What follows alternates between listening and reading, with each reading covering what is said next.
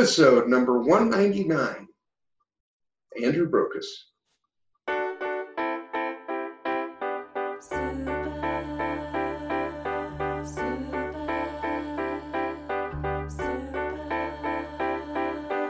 I got X-ray specs for eyes. I can see right through you. I can Welcome to the Heads Up Poker Podcast. This is Steve Barton, And this is Mike Snyderman. And this week we have returning guest. Uh, he was on uh, episode 121, Andrew Brokos. He's uh, kind of a legend in the uh, TPE community. Made some uh, deep runs in the WSOP Main. Just been playing cards for, I think, about a decade and a half, making his living from uh, playing cards. So, real, real smart guy. Very, very like, I think um, I don't know what the word for it, Mikey, would be. Like maybe theory based. Um, just real smart dude when it comes to uh, cards. So I'm super excited. Yeah, Steve, I was surprised he even showed up once for this.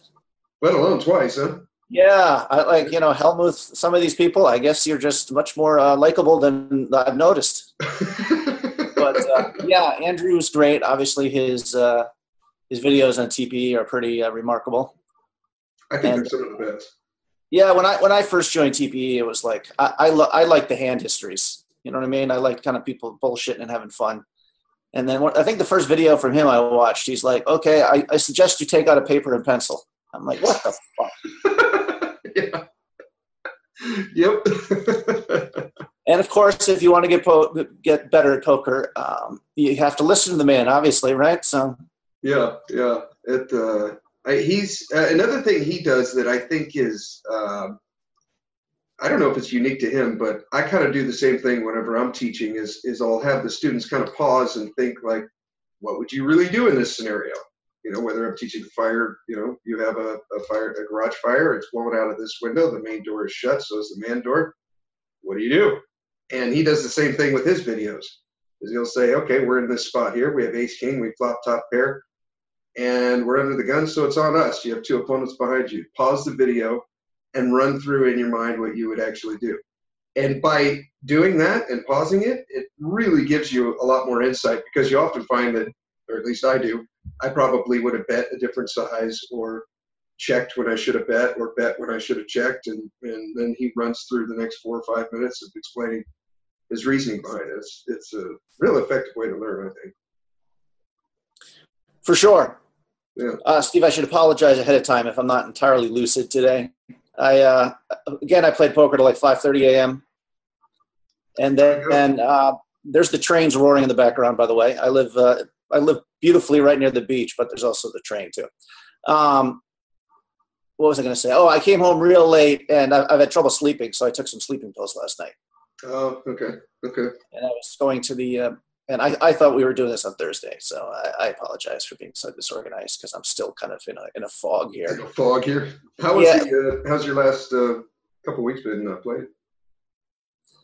Um, pretty good, pretty good. I had a pretty epic session last night at two five. I made forty three hundred, Wow, nice. which is pretty. It's pretty hard to do at two five. You know, when you're buying for eight hundred. But uh, I just I just kept uh, kept cooler coolering the hell out of people, and you know that's so that's uh, that's that's a that's a changer for the month. The in the level I play for sure, but we'll see if we can uh, see if we can keep it up.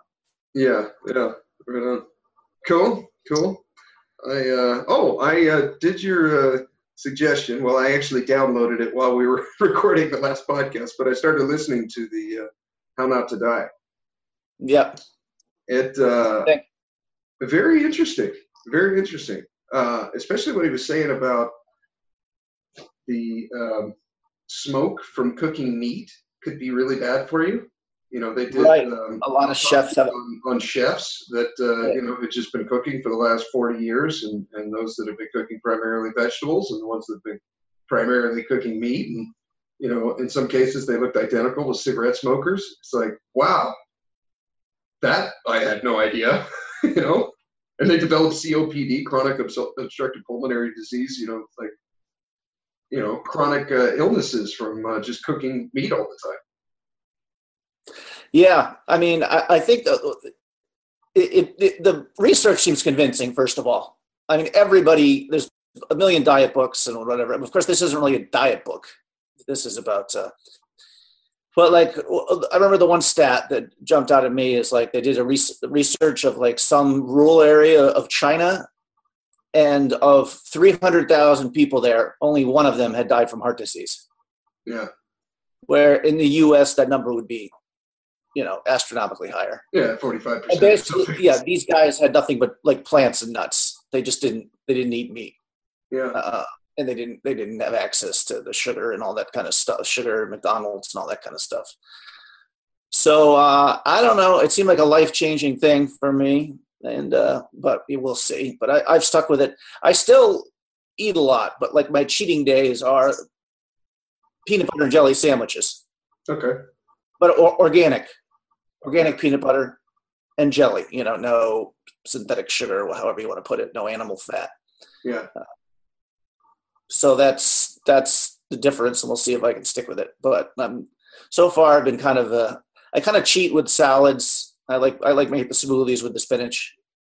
Okay. I should actually be. Uh, I need a little cauliflower and spinach, uh, you know, broccoli, and I should have make some salads. But um, are you going to make any changes because of this? You think, or I think so. Yeah, I think it's funny that you said you cheated by putting in only spinach. I never thought I'd hear those words leave your mouth. yeah, um, the Brazil nuts sound pretty interesting. Now I'm only ten percent of the way through the book. I, I, think it's 17 hours long, and I've listened to two hours of it. Um, but it's uh, the Brazil nuts was pretty convincing to me that you know you can have a noticeable, testable difference by eating four Brazil nuts a month. And I'm like, okay, that takes zero effort. so I right. a one pound bag of Brazil nuts that should last me about a year uh, uh, on Amazon. They should be here any day. So I could eat one Brazil nut a, a week. That's that's not difficult.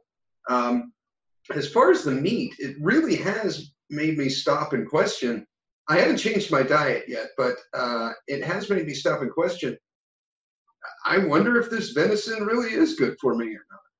You know what I mean? I I don't know. I mean, it's about as natural as you can get. They're just eating fruit and berries and grass, uh, but I don't know how much of it is strictly meat or how much of it is because they feed cows corn now, and you know they're just pumping uh, what you know the cheapest way that they can feed the chicken they do, and you're essentially eating that, I guess. You know, um, so I don't know. I don't know. I, I like what Tim Ferriss said in the Four Hour Body was he said that you know, perhaps it's not that um, it's the the lack of meat in the diet that is making people live longer, but maybe it's the presence of even though meat eaters continue like eat more vegetables, so you're just eating two or three times as much vegetables as you would have, and that's really what's making the difference, and not the absence of meat. I don't know. I don't know. I mean, I'm I'm excited about the book. I've been listening to it back and forth to work every day, and then whenever uh, I got free time, and it's very very interesting. I like it a lot. Yeah, like I said, I I have to, uh, and then there's quite a lot of cook. There's a there's a whole website, um, I think, with him, which has you know like chat groups of people talking about uh, recipes they use, that kind of thing too. Okay. Okay. I forget Wait, the name of it. Do you put like a lot of mushrooms in there, something to give it kind of like a meaty substance, or not really? No, uh, when my mother was here, we made like a, a good pasta dish, which had you know a bunch of vegetables, the onions, sliced mushrooms, all that kind of stuff. Okay. Okay. But I have not really done much much cooking here. I, I mean, I, I kind of have an excuse. I'm playing poker 60 hours a week and taking care of a kid. Yeah. But um, yeah, the other thing was interesting in terms of you're saying easy with the Brazil. I, although I've been eating, I have Brazil nuts every day, like a handful. I'm told that's bad. Yeah, he said that that was bad to eat too much because they're really high in some type of.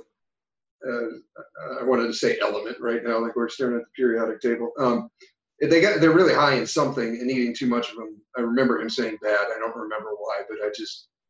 right. Yeah. I mean, I need energy. to. I just note to self for a week done. Right. I mean, this is not as simple as um, eat more vegetables and stay away from sugar and meat. There's, you know, there's some more. Uh, the other thing is, uh, actually, I don't know if I got it from this book or something else I watched on um, the video, but uh, some of these you talk about easy, like some of these some of these spices that are like supposedly have amazing like medicinal Oh. value. yeah, turmeric and uh, curcumin. I think so. Yeah. I mean, I've been also doing um, the chia seeds are really good. I forget what. So I've been throwing that in my smoothie. Okay, yeah. When I used to make smoothies, I'd throw the chia seeds in there too. It takes no effort. You can buy three pounds of them, and it's good for a year. You know, super easy. So, Yeah, for sure. So I, I'm going to try to stick with this. Um, like I think I said, my I wanted really wanted my parents to do this, take care of themselves, and they. Uh, my mother said, "We'll do it if you do it." So me and uh, me and mom have a have a little little uh, text exchange always about what we're eating, that sort of thing. So nice. Right on. Right on. Well, um, should we bring in uh, Andrew Brokos? please, Stevie. Okay. Uh, we're going to take a quick break, and we will be back with Andrew Brokos.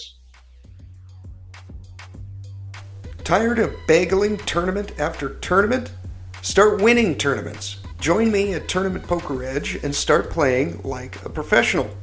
Watch the videos, post tough hands in the forum, and get a response from Andrew Brokos. It's free coaching from a pro who's been making a living playing poker for over a decade. Train your brain to make the right decisions automatically and start winning money. Tournament poker is one of the fastest evolving games there is. It's always changing. Bet sizing, donk betting, ace and king blockers, you have to stay on top of it if you want to win, and TPE is the answer. When you join, get the discount with the code HUP month, HUP quarter, or HUP year. Study and learn with me and other people that are just like you and me. TournamentPokerEdge.com. Uh, well, Andrew, uh, thank you for coming on the show. My pleasure. It's it's good to talk to you guys. And hi, Mike. I know I've been corresponding some with uh, with Steve, but it's good to hear your voice. Yes, nice to talk to you as well. Yeah, it's about the same as uh, nails on a chalkboard. I think he's being nice there, Mike. Okay, okay, fair enough. Well, I was uh, talking up quite a bit uh, before you came on. Um, uh, I was was talking up about your uh, videos on TPE, and uh, one of the things that I really um, like is that, and I haven't seen any other instructors do it yet, is how you do the thing where you pause the video and you run through in your mind of what. Uh, uh, what you would do in this similar, similar uh, scenario, or if you're reviewing a hand history or whatever it is, and you mean like en- encouraging viewers to do that? You mean? yeah, encouraging, yes. Yeah. Yeah, that's that's the line that I've heard a hundred times. I would encourage you to.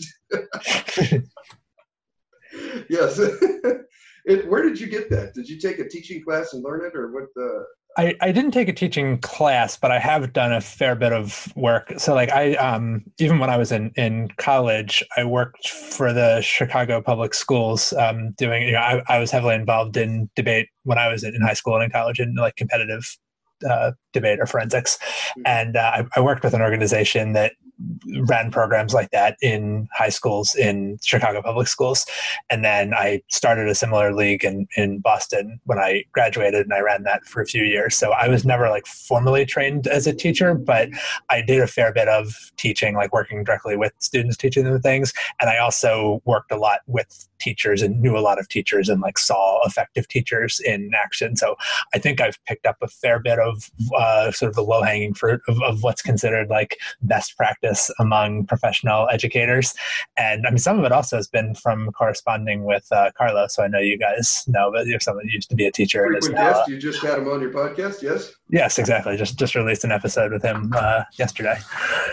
Uh, so yeah, I mean, if in, in terms of you know people with a, a teaching background who are now poker players and good friends of mine, um, you know, he, he's reaffirmed some of that as uh, as well. But yeah, and, and some of it, I guess, is just my own viewing of videos. Like I know that I'm capable of checking out during videos, and sometimes I do. Like sometimes I give myself permission if it's just like something that I wouldn't watch otherwise. You know, I might give myself permission to say like, well, it's better to watch this in the background and not watch it at all. But ideally, I want to like my personal goal for making videos is to make videos that can't that can't be watched in the background, like videos that require active concentration. And ideally, videos that can't be watched on like two x speed, or you know, you hear all these all these things that people do to kind of try to squeeze more content. And I guess I would rather create content that's just like dense enough that you don't need to listen to it at two x speed. Yeah, yeah. I I've never been able to do that. I, I uh, I think I missed too much. You know, one thing I did start doing, um, uh, I kind of got out of the habit, and then I started back up uh, a couple months ago. Is I'll start up a TPE video um, just before I go to sleep. I put it on my little iPad uh, next to the bed, kind of propped up, and put the, the the brightness all the way down as far as it'll go, so it's just kind of dim. And what I've noticed, I read this uh, article, I can't recall where I read it from now, but they said that whatever your kind of last thoughts are just before you go to sleep, it will influence what you dream about. And if you can dream about whatever subject you're studying at the time, uh, it will kind of enhance and speed up your learning. And so I started experimenting with that with uh, TPE videos, and it actually works. I do dream about poker while I'm uh, sleeping if I put on a video just as I'm about to go to sleep. So it uh, have have you have you done that before?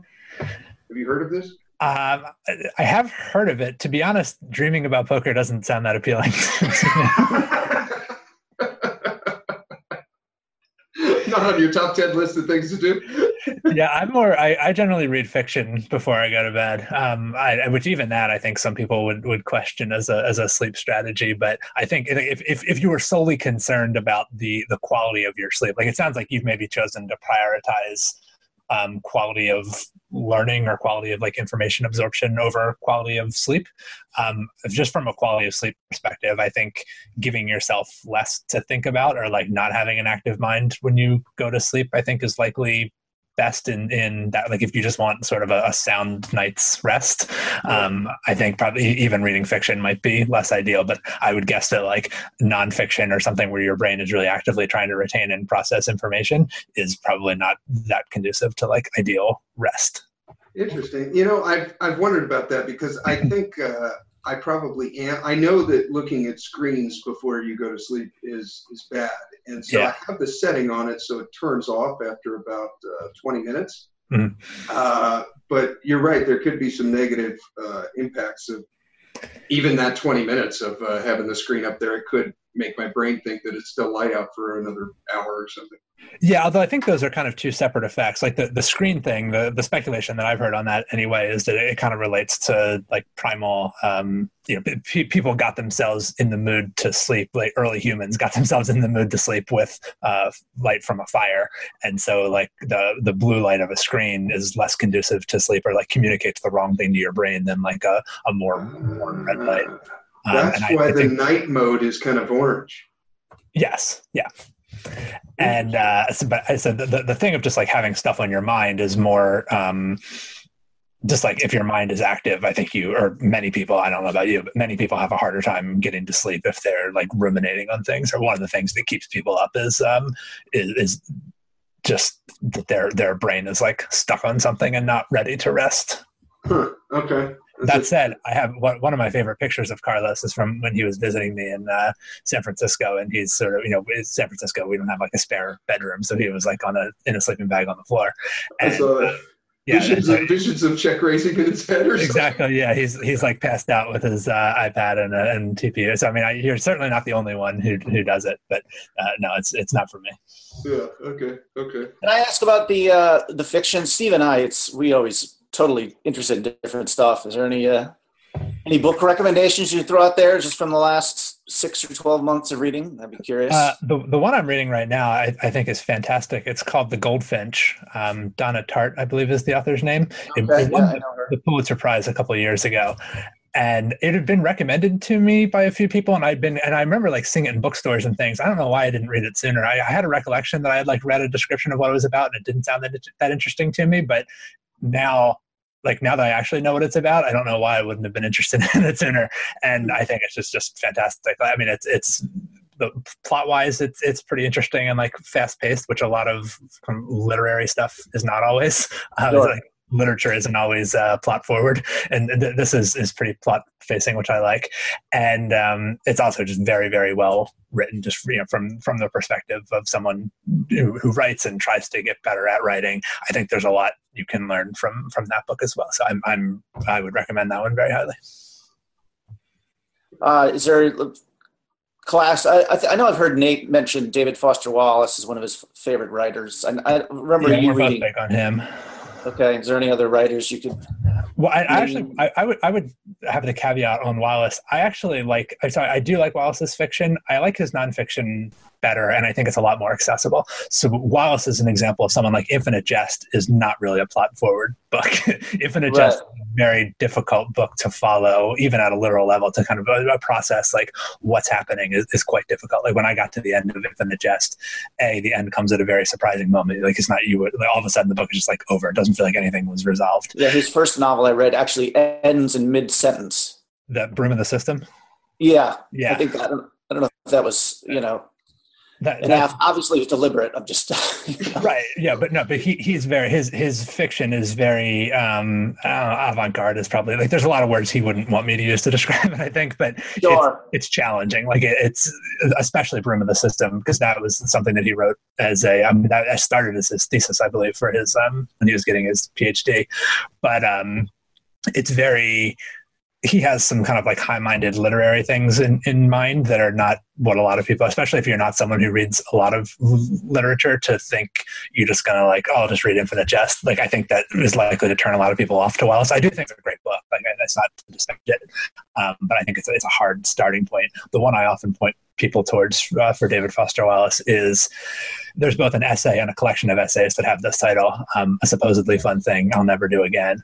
And I think both the the, the title essay is, is fantastic. It's about his experiences on a uh, luxury cruise line, um, but it kind of gets into larger speculation about what we either as Americans or kind of as like modern people think of as luxury and whether that's really luxurious or like why we're looking for those particular things and also why he found it very kind of depressing and unsatisfying. Um, so it's a, it's a very interesting essay, but it's also very, you know, it's written for maybe Harper's or some, you know, like a more popular interest magazine.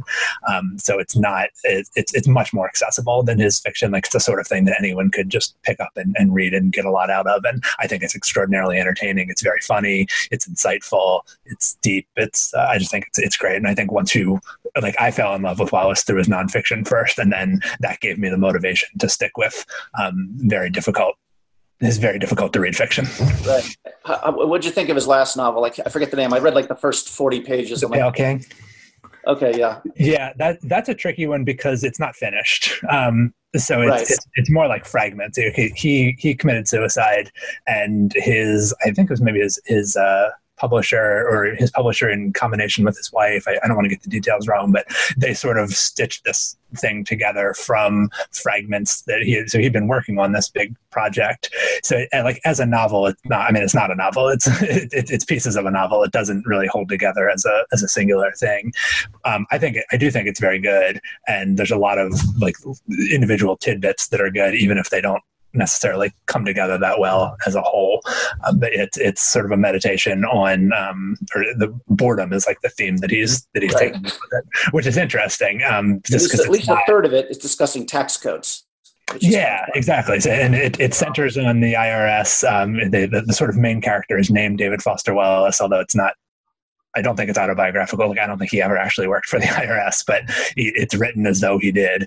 Um, it's sort of like a, a, supposed memoir of this David Foster Wallace person um, who worked for the IRS, and it was an interesting starting point for for thinking about boredom. Um, but it, it, gets at a lot of things that it was among his concerns in his nonfiction writing as well, which is sort of choices we make about what to pay attention to or why we choose to distract ourselves, um, which has only become more relevant. Like he he died before smartphones, but the, the, kind of constant presence of, I, I'm actually relevant to Steve going to bed listening to uh, poker videos as well. Um, but just our, our, our, sort of constantly distracting ourselves with things. There's sort of question like, why do we feel the need to do that? Is these really the things we want to be putting our attention on um, why can't we just sit with ourselves uh, or you know what would it take to to do that? Why is that maybe an important thing to be able to do? I think all that stuff sort of at least gets hinted at in um, in pale king yeah i constantly have the need to feel like i need to be doing something. Uh, I guess that's obvious though now that I've verbalized it. If I feel like I'm doing something when I'm sleeping, and that's like getting better at times. yeah, no, I, I, think it's a very prevalent attitude in in the poker world, and there might even be something to it in terms of like if you really want to be the very best at something, you probably do need to like eat, sleep, breathe that thing. But I don't know how many people, like I think most poker players, and certainly myself included, are not really aspiring to be the very best. And I think a lot of people will say that that's what they want. I mean, I, I have this conversation pretty much every time I start working with a new student. You know, I'll ask them about their goals in poker, and a lot of times people will say to me, "Well, my goal is to be the best. I want to be the very best, or something." And, and it's like, I don't. I mean, usually when I hear that, there's a few people where I really believe them when they say that. Like Mike Leah comes to mind, Ryan LaPlante comes to mind. There are a few people that I can think of who are, I think they're clearly very, very like driven and focused, and I believe they really do want to be the best at poker. Most people, when they say that, it sounds more to me like they just haven't really thought about what their goals are, and um, I think it's like there's other ways you can you can enjoy playing poker you can even make money from poker without necessarily like aspiring to be the best and i think there's a lot of stuff that kind of goes around the poker world that's just sort of shallow self-improvement um i don't know if alpha is quite the right word to describe it but just this kind of like constantly be optimizing without really questioning why are you trying to optimize this particular thing Hmm. Okay. Interesting. That's actually kind of what I wanted to talk about, Steve. Uh, you can interrupt me at any time. Is just um, the coaching.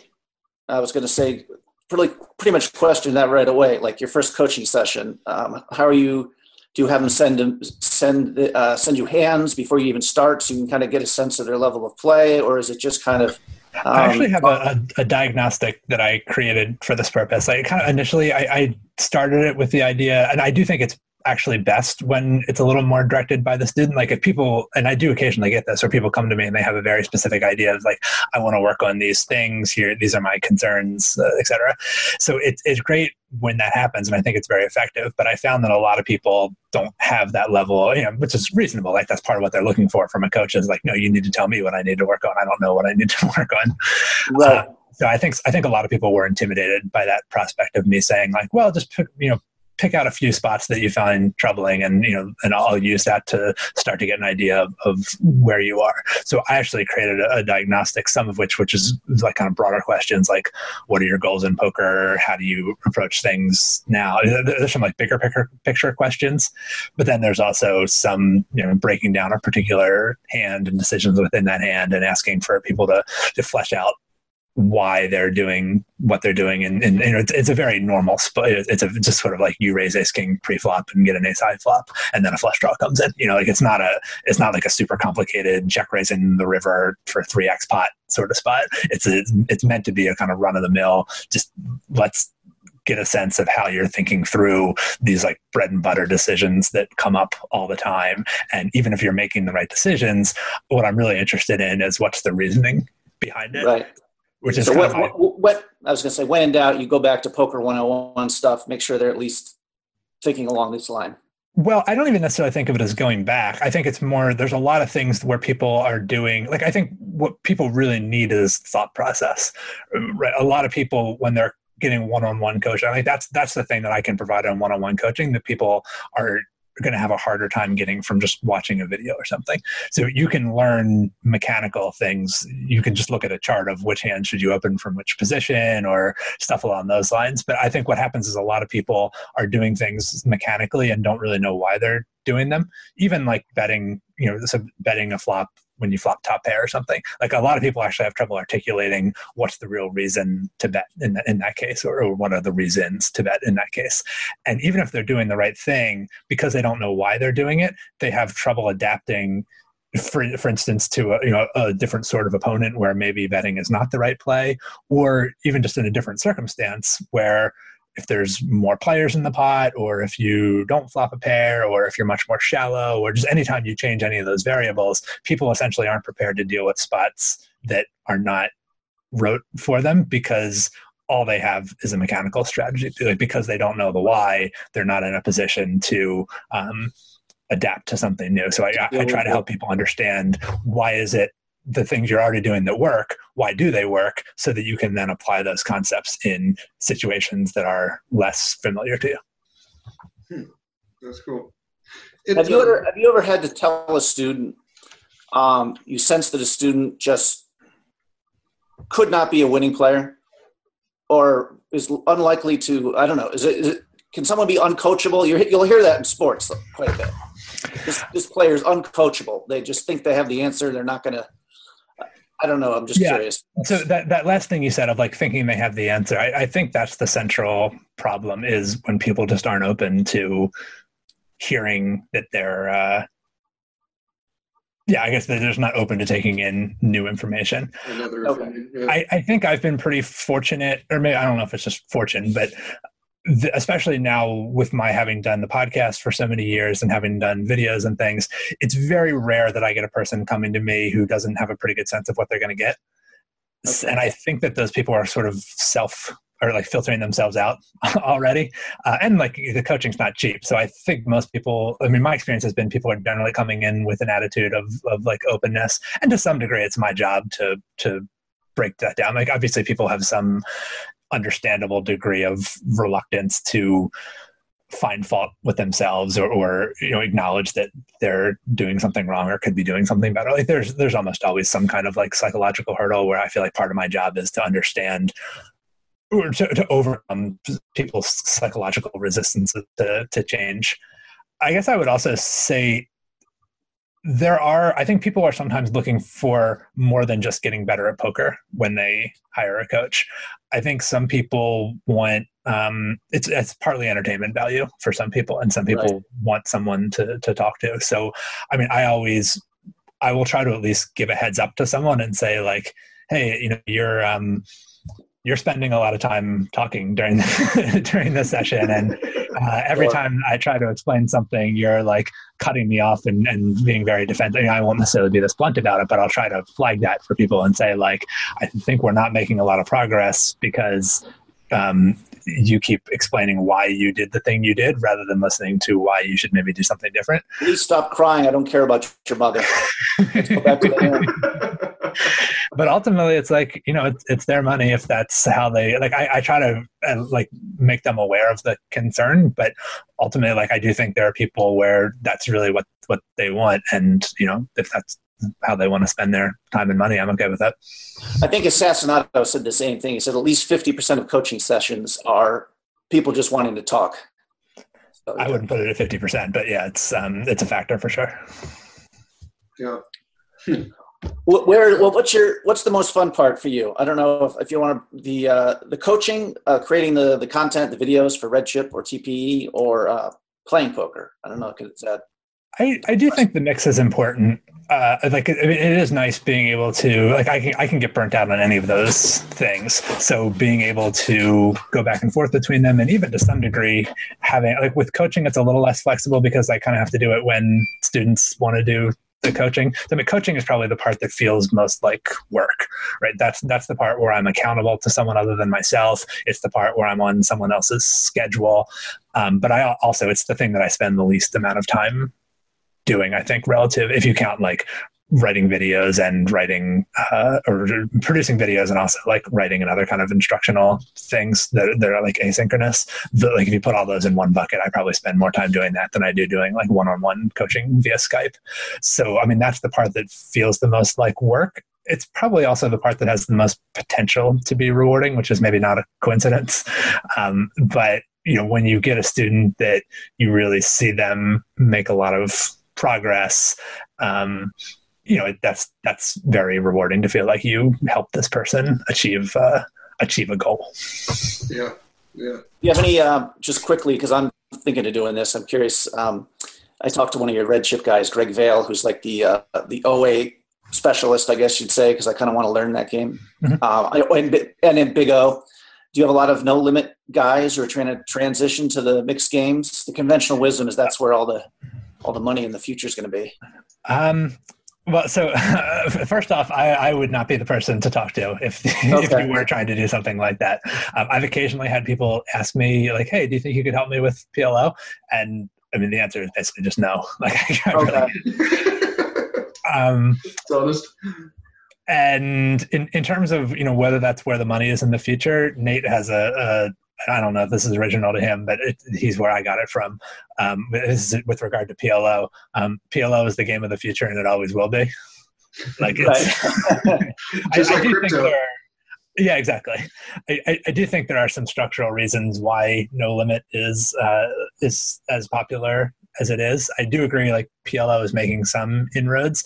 I think if you're interested in No Limit, it's a lot more fun for you than those other games, especially if you're not aspiring to play really high stakes. Like I have been in situations where there wasn't a big No Limit game available, or at least I was going to have to play a No Limit PLO mix. So I feel like at, at some point you probably have to do, and like even more so if you're Phil Galfond or somebody, like I think you kind of do have to be able to play other games if you want to be able to play at your preferred stakes. But if you're trying to play like two five, I, know, I think I think two five no limit is going to be viable. Right. I mean, it's dangerous to say indefinitely, but like I'm not really predicting the demise of two five limit. So in, in, in the in the summer, when when you uh, if you're in Vegas and playing a fair amount of cash, it's going to be pretty much all no limit hold'em unless there's some sort of weird can't get a table for a few hours kind of thing. For me personally, Yeah. Yeah, I, I played a little bit of um, five card PLO over the summer. That's probably the game that I'm at least next most interested in getting good at.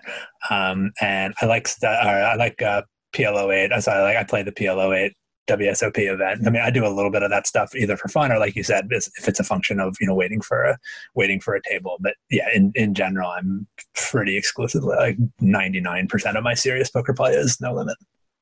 Yeah, I play PLO about three times a year, and it's always because I accidentally registered a tournament that was PLO. it's never delivered. That sounds like a leak that's worth plugging. yes. Why do I have four cards? Oh, damn it! Finally, um, Andrew, have you uh, have you ever got coaching? I've not no. You've not. Okay. really? Wow. You know, I I, surprised you're as um, good as you are without. Uh, I have kind of questioned whether that is not a, a mistake. I think there's a fair chance it is. Like, I think if I could go back in time, it might make sense for me too, or maybe it would still make sense for me too. I don't know. But my concern is always like I'm very um, diligent, conscientious, whatever. Like, I have a, a pretty high degree of um, I don't know, like I, it's just investment, I guess, in my in my in my student success. Or like it's something that I, I try to take pretty seriously. And I've had a fair number of people come to me, you know, students who have had coaching from other people, including some people who are like much bigger names than I am in, in the poker world, who have kind of said this person just didn't seem that interested in the coaching element. You know, it was sort of like everything was on me. It was just kind of like they just showed up and would give me some like passive feedback on hands that I put in front of them, but it just didn't feel like they were really trying all that hard. Like if I could, if I could like go back to 2008 and get coaching from 2018, Andrew, I would happily do that. Um, I guess this, this is just like a trust issue on my part because I don't mean to imply there's no other good coaches out there. It's more, but my concern is always like, oh, what if this person like is not taking it seriously? Or like, I just, I, I have trouble, and I, I guess this is more my hang up, but um, believing that other people are gonna like put as much effort into it as I do. Interesting. Huh. Uh, so, you, just just quickly on the the coaching thing, are, are you? Um, is there ever like a hand? I mean, I'm where you're like kind of you feel you're a little lost and you're like, I need to talk to someone about this. Or if you talk to someone, it's like, oh, this is a close spot. It's interesting. What would you have done? I'm. It's more common that I would go to software for something like that. Um, Okay. I definitely do have people that I might, you know, email to to run a hand past or to get their opinion on. It, that's almost always going to be for exploitive reasons. Where I'm just sort of like, well, you know, do, do you think it's reasonable to fold here? So, especially like actually just on that podcast episode that we just discussed uh, with with Carlos, um, he and I talked about some spots from uh, a relatively small stakes live tournament, like something that's closer to the stakes that he usually plays than the stakes that I usually play. And so it was kind of interesting to get his feedback because I think he has, probably has a better sense of how to exploit those folks than I do. So I might be better equipped than he would be to say like, here's what Piosolver would, would predict doing in this situation. But if I want to say, well, how much should I deviate from a Piosolver sort of recommendation given who I'm playing against? That's the kind of thing where I'd be interested in getting a different person's perspective. If it's more a matter of I'm in a spot and I'm kind of like, oh, I have no idea whether I should have like barreled the turn here, um, or what my range should look like when I bet the turn here, or how frequently I should be betting the turn, what kinds of hands I should be betting the turn with. I'm a lot more likely to do um, Piosolver or PokerSnowie or something than to go to another human. Okay, that makes sense. Yeah, yeah. It. Um, Uh, your uh, your recent uh, video on uh, video series is four four parts on. I thought it was really interesting. You took the, the book uh, The Art of War by Sun Tzu, and you took uh, captions out of it. You know, a paragraph here and there, and then you kind of applied it to poker. Uh, I've read that book. Um, it's uh, and there's a lot of little golden nuggets like that that I think you brought out perfectly for uh, for poker. Uh, the, the majority of it was was uh, kind of dry. I'm not sure if you found the same thing. Yeah, I did. Yeah, yeah, but the the way you did the video series was really really cool. One part that I kind of want to expand on that you talked about was was the uh, physical and mental fitness. And you broke it down into a few bullet points. You put uh, exercise, diet, sleep, meditation, um, basically uh, strategies for coping with uh, getting excited, uh, stressful situations, and, and like that. Could, could you kind of run through those? Maybe take a minute on each one, and just kind of what's what's your routine or your standard operating procedure for for exercise, diet, sleep, meditation, and, and stress? Um, I'm better about some of those things than, than others. I mean, part of my motivation for reading this book and for so the, the, the whole reason I, I, was doing this in the first place. A few months before the World Series of Poker, I, I asked on Twitter, you know, what what are some non poker books that people would recommend as kind of preparation? I guess I, I feel like I've been very focused on like poker details um, of you know like again like doing game theory or, or that that sort of thing like the, the kind of mechanics of, of playing poker and not so much on on like i think there's probably more room for me to improve on the, the like soft skills around poker, like the kind of stuff that comes up in that Art of War series. So I, I got some recommendations. Like I think F- Thinking Fast and Slow is another really good example for this. The Art of Learning is one that comes up that you hear people mention a lot. Um, and and then you know the art of war i thought could be interesting in that regard as well so some of this is like aspirational for me okay, uh, i'm okay. not i'm not great about meditating it's one of those things where like i kind of accept that it's true that i should do it but i I'm not yet at the point where I actually like make time for it regularly, even though a lot of people who I respect do it and recommend it. And I know that there's data on it and I don't really know what the reason is, but for whatever reason, it's, it's not something that I do that often. Um, I do try to have some quiet time during a break like especially in tournaments you get like those 15 minute breaks every two hours or whatever like i'm not trying to spend that time finding another poker player and certainly not listening to their bad beat stories or telling them bad beat stories. But you're not smoking a, a, a, cigarette out in the parking lot, talking as fast as you can. Yeah, and, and I'm not even really interested in talking hands for the most. Like if it's something that could affect, like I'm like, oh, this guy on my left is really giving me a hard time. He's three betting me constantly. Like, what do you think I should do about it? I mean, I, I guess I can imagine some scenarios where there's like something of kind of immediate strategic relevance that I want to talk over. But in general, I like I, I really want like a 15 minute break from poker. I don't want to be going over hands. Um, I might have a book or something with me where I'm I'm gonna like read or I might call my girlfriend or you know there's stuff like that. But um but I mean, sometimes i'll just kind of try to sit quietly. It's maybe not quite meditating in the most formal sense of the word but i do try to you know have those actual like restful breaks. And same thing for a couple minutes before the start of play. Like i i'm i typically show up a little bit before the the start of play and try to have a little bit of downtime. Like i don't like to just dive straight in you know get out of the car sprint to the poker room and sit down and start playing yeah, um, yeah. You mentioned that in your preparation is uh, get there early, be fresh.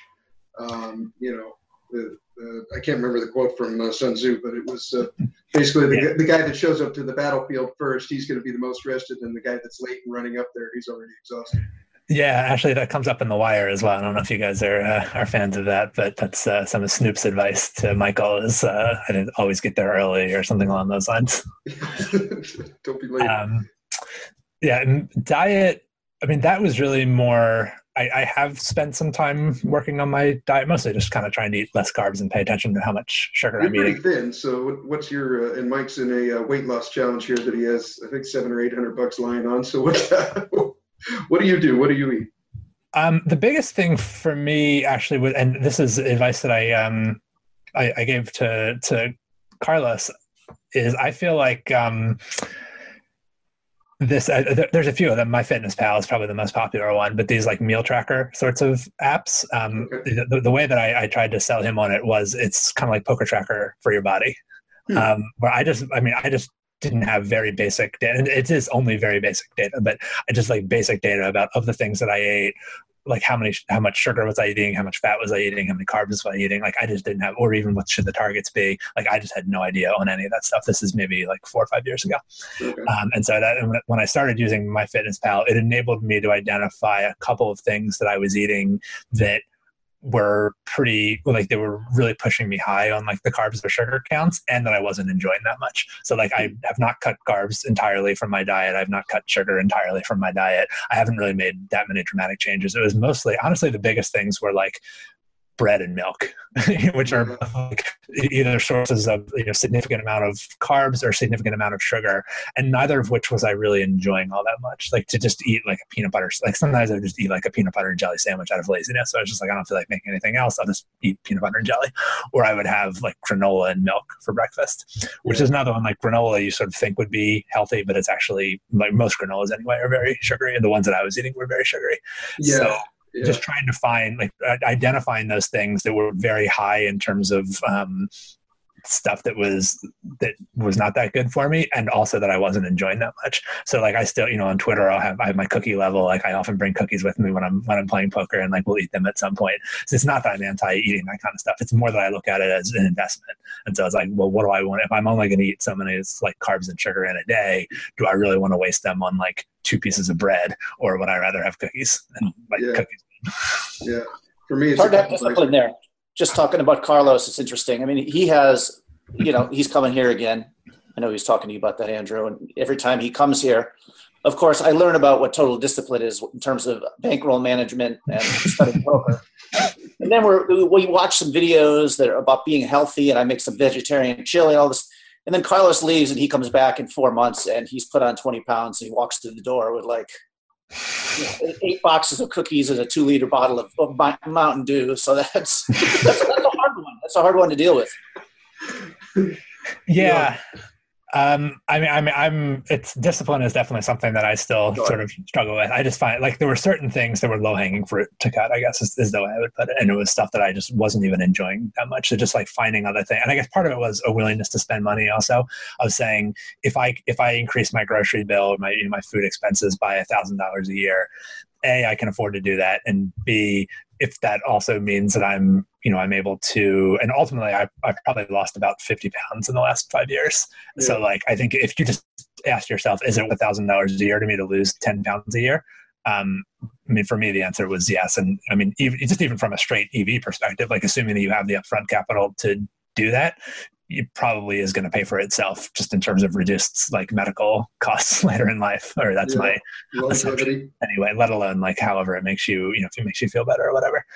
But yeah, so I mean, the, the, the discipline side of things is still tricky when there's stuff that I really want to eat. Like I definitely put on some weight around Christmas because there's a lot of like, you know, cookies and other tasty treats around that I actually want. But I did find there was a lot of, um, it was pretty easy for me to cut some things that I was not even enjoying that much in the first place. And it was just sort of eating uh, as a result of not knowing better Okay. And I, but I guess also finding finding attractive alternatives to those. So actually finding like stuff that I would be interested in eating for breakfast that I could do almost as easily as I could do you know, granola and milk, but it would be a Sure. lot healthier than granola and milk. What, what, what's your what's your standard uh, breakfast? What do you usually have? Uh, commonly now it would be um, maybe like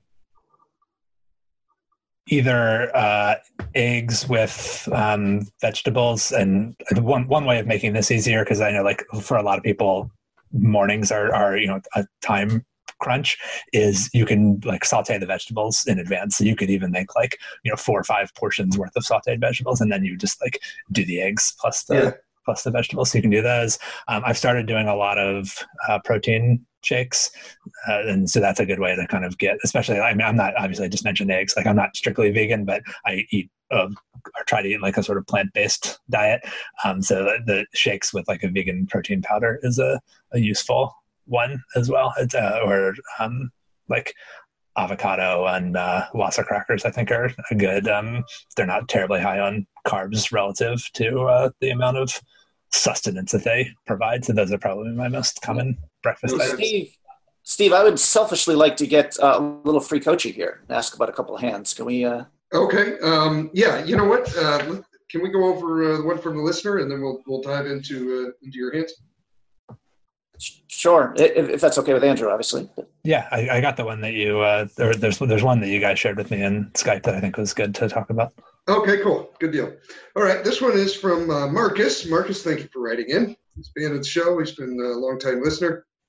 Hi, Steve and Mike. I'm Marcus from Sweden, and I want to start with saying that I love your podcast.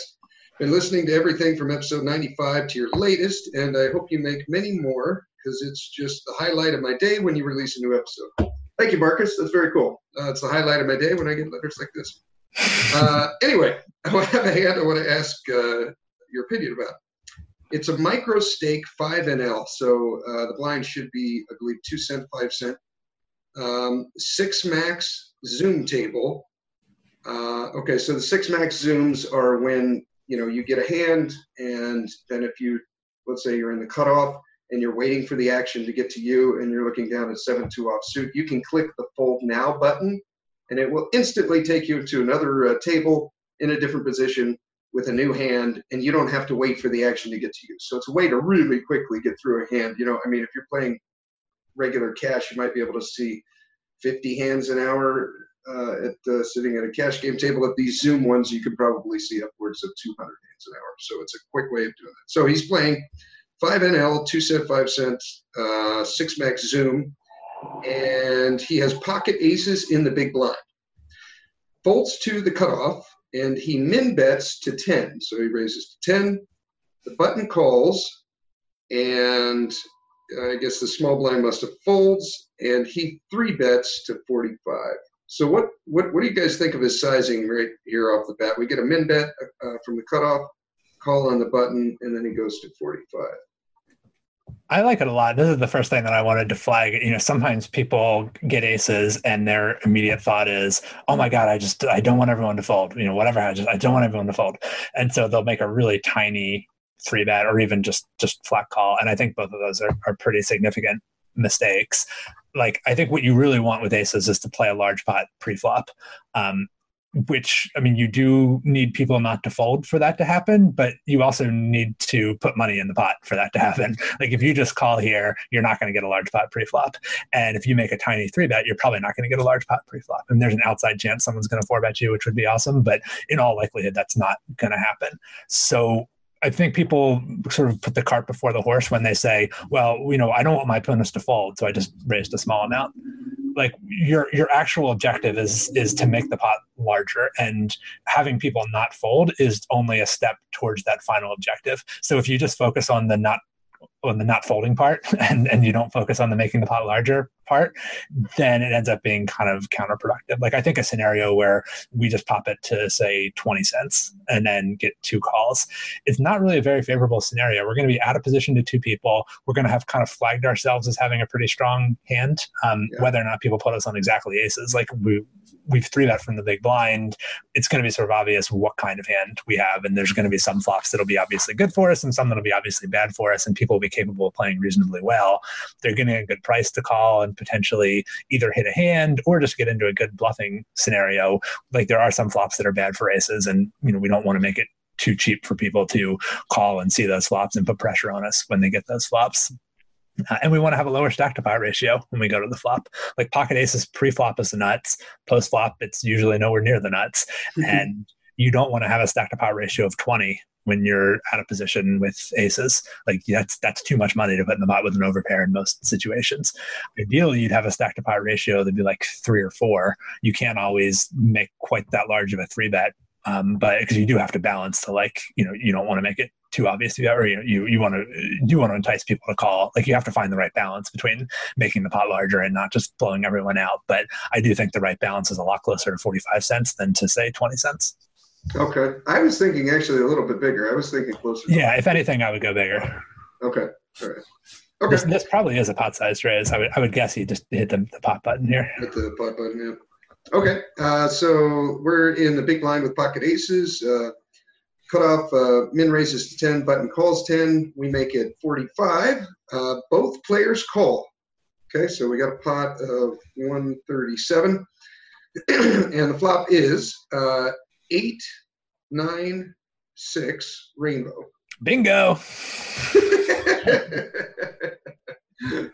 Not quite what we're looking for uh, with pocket ace. Uh, what are you thinking here? Uh, you're out of position. Before I say what uh, hero does, what, what's what's your line of thinking when we get a flop like this? You know that we can put this in the category of Jack 10 7, you know, like that. Am, am I talking over? Like, so, am I supposed to be giving other people room to talk here also?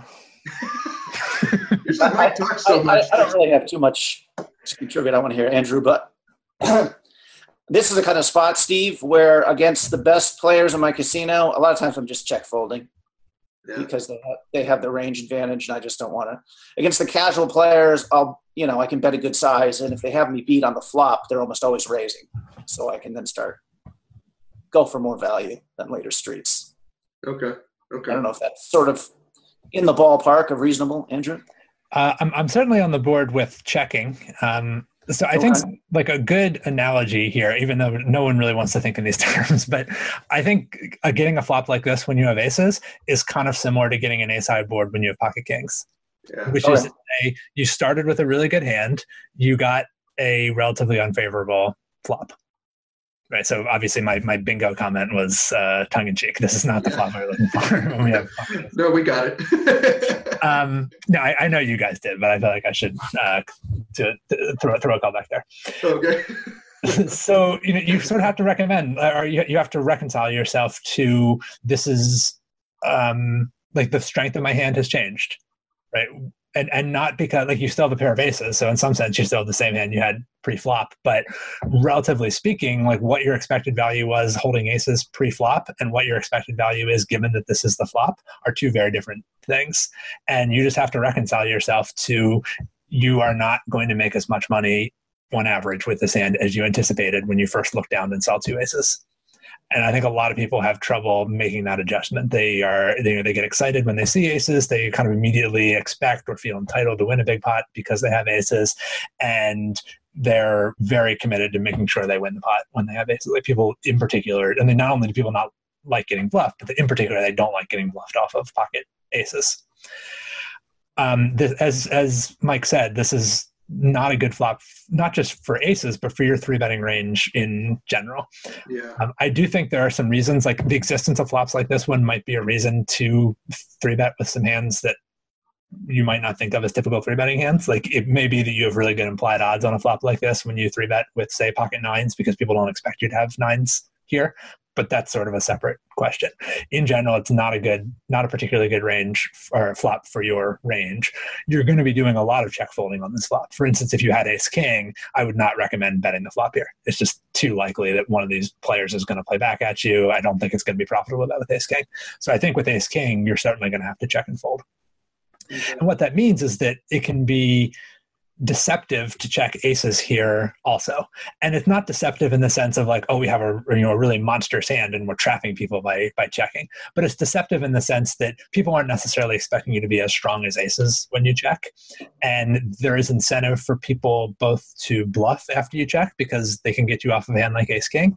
And there's also incentive for people to value bet hands worse than aces when you check. Like if your opponent's just got one pair they might try to to bet it and so the nice thing about check calling here, as opposed to betting, is that it disguises the strength of your hand in a little bit in a way that may give your opponents the perception that they don't need to bluff when they have, say, middle pair. Where if you bet, better players in particular might recognize uh, there's a chance that middle pair is good, but I might actually it, it might be more profitable for me to just turn it into a bluff and you know either call and bluff later or you know just raise right away. It's the, the kind of spot where if you bet, you're setting people up to put you in a tough spot, and they might not even realize that they need to put you in a tough spot if you start by checking and calling, um, because that may be how you would play some weaker hands as well. Like maybe you have 10-9 suited in your range, and you're also going to check call that, which I would recommend. Like I just think in general, this is not a board where you should be driving the action. Just because you're the pre-flop three better doesn't automatically entitle you or mean that you should be the player driving the action on every flop. Generally, the player who's better equipped to to bet a polarized range or to to have nutty hands, like range advantage, I guess is the term Mike used. Um, the the player who's more likely to have nutty hands is generally the one who should be driving the action and or the player with higher equity which is often the same thing but not always. Here we are almost certainly not the player more likely to have stronger hands. We may not even have the equity advantage.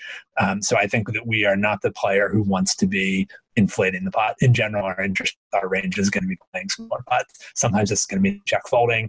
I think with aces it probably means check calling but i can imagine some opponents where i would just check fold immediately or some scenarios where i might check and then you know fold based on what happens behind me like if there's a particularly large bet that i you know, interpret as value um, or if the action goes like bet raise i might just fold immediately i don't i wouldn't say that my plan would just be you know check and fold to anything Uh, quickly, not to go back to the pre-flop, just thinking about your three betting range. You said you got to put you know put pocket nines in there, especially when you're playing the lower levels. Um, this could become very philosophical, but in terms of balance, is that I play a lot of two three sometimes too with a 400 cap. And I'm like, well, I need to be balanced here, so I need you know ace five suited and 10 nine suited in my squeeze range. Um, is that is that even unnecessary? I, I don't know balance in certain spots. yeah I, That- I mean i think that- I know that's balance dumb- is not This is it's not an end you know, we're just in and out. Like, is balance really that important? Yeah, so that, that that's a good question. Um, I think the answer is it's not that important, but there are cases where it might be profitable. I mean, it kind of depends on what assumptions you're comfortable making about your opponents. If you look at a flop like this one and you believe, you know, my opponents are not going to recognize that this is a kind of range favorable board for them, where they should be getting pretty stubborn and be trying to run some pretty big bluffs to get me off of overpairs on a board like this one. If you think that your opponents are not going to do that kind of thing, then I would say you're not going to have the kind of implied odds. So, like, the reason to three bet 10 9 suited is not for balance, right? Balance is not an end in itself. The reason to three bet 10 9 suited is that it might be profitable to three bet 10 9 suited. It might be more profitable than calling. And one of the reasons it could be more profitable than calling could be that your opponents are going to interpret a three bet as very strong and fold quite often. It could be that they're going to look at a board like this one and be willing to put a lot of money in the pot because they think that you're going to be capped on a board like this one.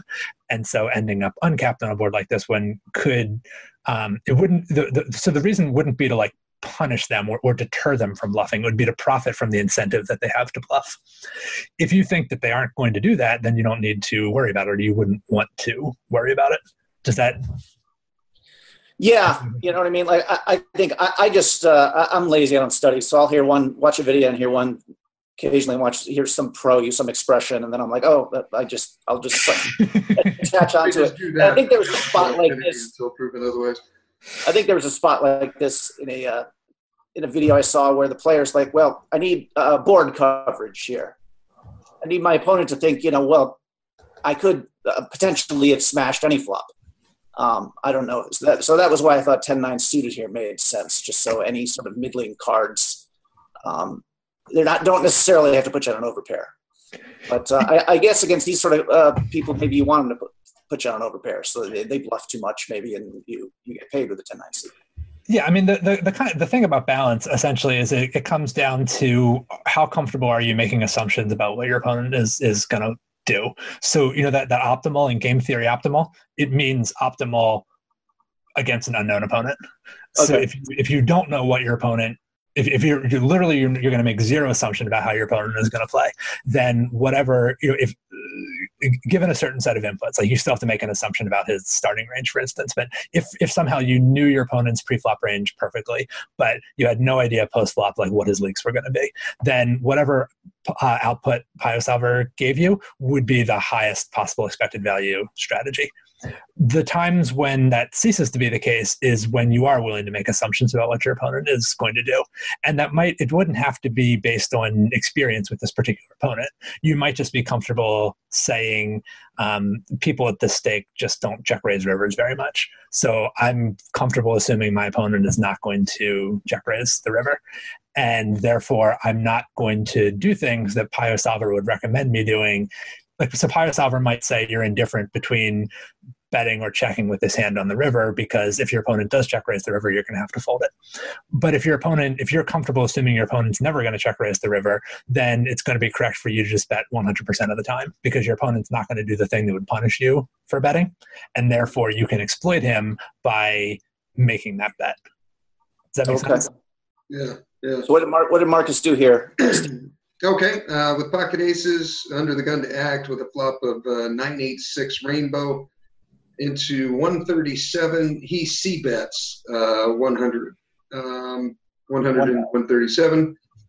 Uh, cutoff folds and button calls. So when the button calls here, um, what do you guys think his range is? Like a lot of uh, maybe lone sevens, um, an eight, a nine, probably not a six unless it's six seven, right? Um, probably Just to re- Just to re- repeat what Andrew said, obviously we've already, um, we, we don't like the bet. But- So, but yeah, and, and not, now the pot is going to be what, if he calls 337, you said? So it's going to, it's almost, it's almost like a one to one stack to pot ratio. But anyways, I'm sorry. Yeah, go ahead. Okay, yeah. So the move is checking. Okay. Um, yeah. Do you guys have any other thoughts on that before we go to the turn?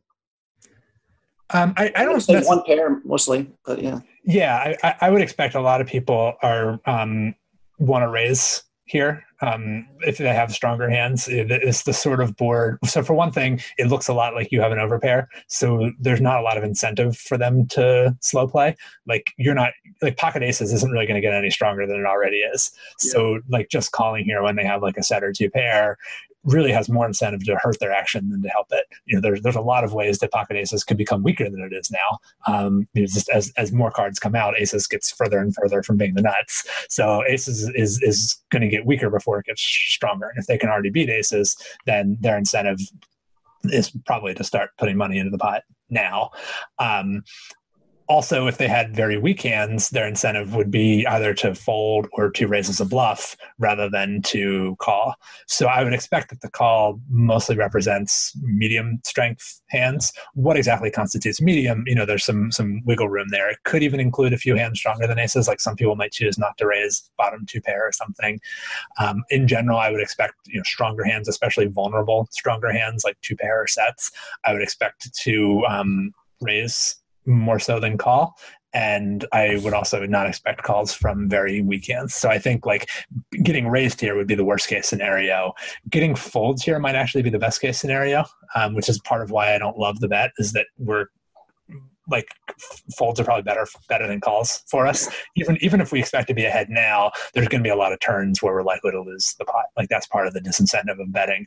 Is it's not just about like when you're playing with deeper stacks, which even here in a three bet pot, we still you know we have to play later streets. It's not like a tournament where we can just if we three bet, we're just gonna be able to jam any flop because we're so shallow.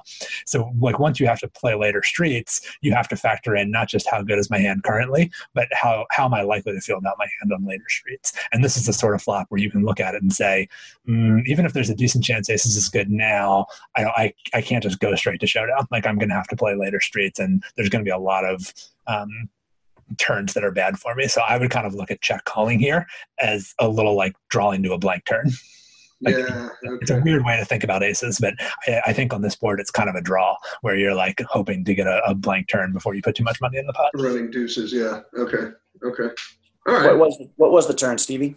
Uh, okay, uh, Marcus says I put uh, button villain on a very wide range, lots of suited connectors and such, which hits this flop pretty damn good. yes. Uh, turn is a 10. Uh, so I check, and he bets 210 into 337. Um, so uh, 10, now any 7 makes a straight because now the board is uh, 10, 9, 8, 6. Um, what do you guys read into? Uh, we're, we're checking when the turn hits, right? Yeah, now, now I think is really the time to check and fold. Um, I think, like I, I, as I said on the flop, I was kind of thinking of this as drawing to a blank turn, and Yeah. this is the furthest possible thing from a blank turn. This is like, not- from a blank. yeah. I no, I, I don't think like when people hear check fold, I think they they kind of assume that means losing the pot 100 percent of the time. I actually think it's not impossible that we win the pot, um, which is to say it might just go check check check check. That does happen. It's not going to happen often, but you might win the pot, you know, 10 to 20% of the time in that sort of scenario where your opponent has something like uh, king eight and is just willing to check it down with you. Like that, it's not impossible. Um, but you're probably going to lose this pot.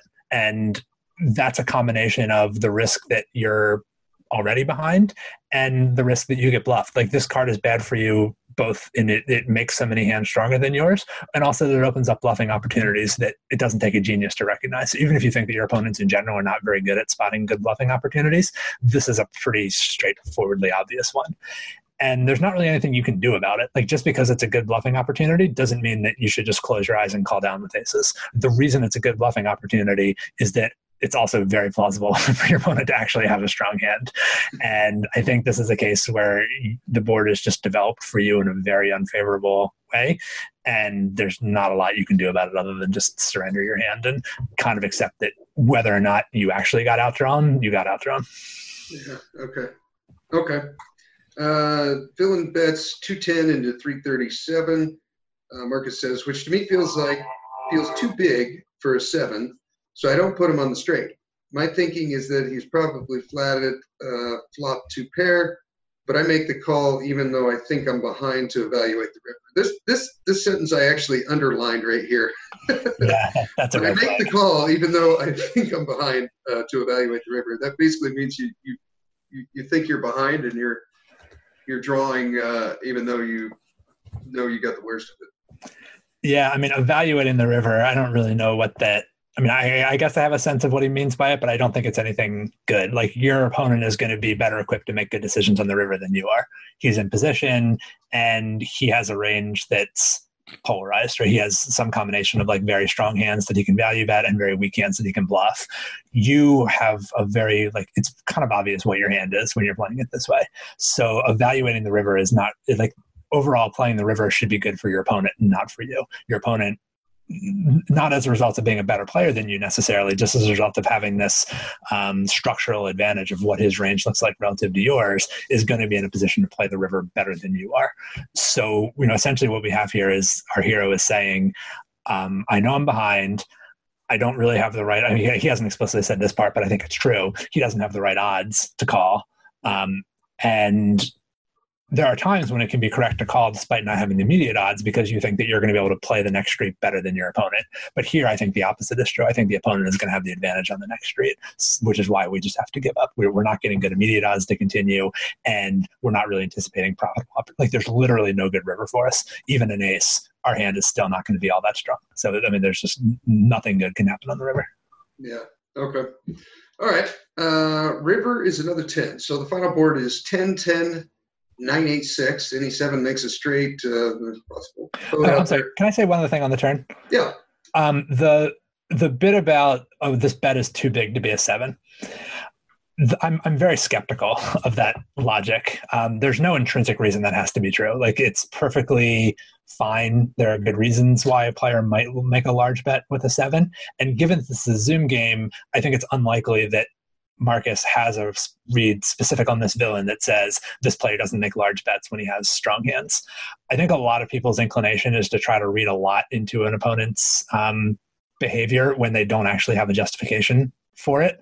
And this is why I think it is useful that people have at least this like kind of baseline understanding of, of you know game theory or balance or something like that.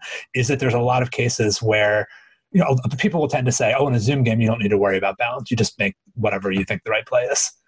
But a lot of times you don't know what the right play is. Um, and so I think, so yeah, like if you think you can exploit your opponent in a particular way, you should do that. But there are many cases where you aren't actually going to know how to exploit your opponent.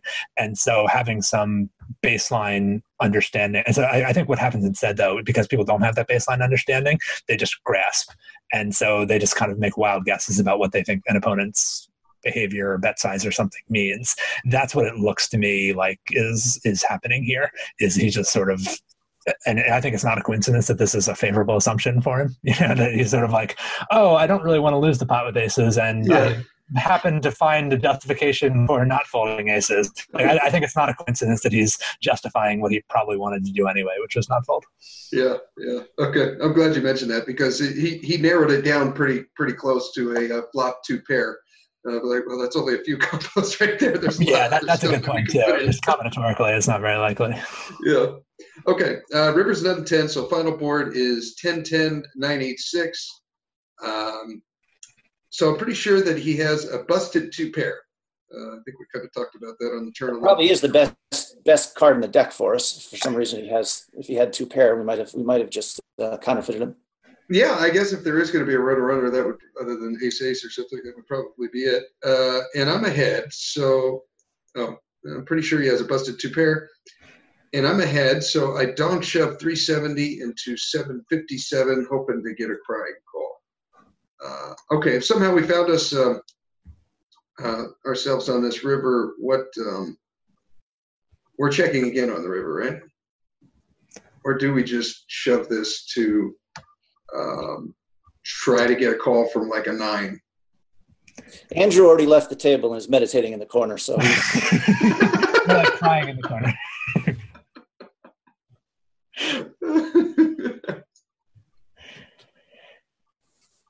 Yeah. Um, Well, is he if he's if he's gonna is this one of those spots where if he's gonna check call anyways, why not? Because the players are gonna be checking back two pairs and stuff. Why not just shove it? Because you're gonna pay him off with a straight anyways, and maybe you can get him to call with a few worse hands. Yeah, I, I think that's a good starting point is to say what is it that we're actually choosing between here. So if, if we were to take check folding off the table, which I don't know that we are, but if we are taking check folding off the table, then we have to make a choice between do we either check call or do we bet for value? And I think too often people try to make that decision just based on the absolute strength of their hand. And so they say like, well, I bet when I have strong hands and I check call when I have medium strength hands. And I don't think that's really the best way to make the decision. Or the, the choice between betting versus check calling is a choice of am I going to try to squeeze value from bluff catches or am I going to try to squeeze value from bluffs? Right? But if, if you try to induce bluff catches, you do that by betting. If you're trying to induce bluffs, you do that by checking. So it's a question of which do we think is more likely in this scenario. Um, in theory, I think we're probably still supposed to check here because we just don't have that many sevens, and you know, this hand is not really a great bluff catching hand. Like there's a decent chance we just end up being indifferent between calling or folding on the river uh, if if he were to bet. But I don't think he really has that much incentive to call if we bet the river. Like we can't really represent bluffs here. Like what what incentive would he really have to like let's suppose that he's holding a hand like nine six where he does have like a busted two pair what would he be hoping to beat when we shove the river uh, I, I think in theory he there's really no incentive for him to call with a hand worse than aces. That said, it, it may be the case that players in five cent games um, just call too much on the river and don't think in these terms that I'm describing right now. So exploitively, then this is why I'm less confident, you know, giving an opinion because these are not games that I play.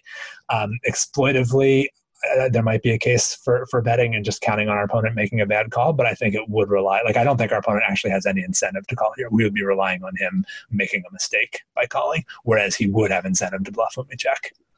But he would also have incentive to value bet when we check. Like I don't know that check calling is profitable. It might just be that check folding is still the most profitable thing to do. I mean, we are still behind a hand like uh, Jack Ten that might have peeled the flop and now made trips. You know, th- there are other things that beat us besides straight.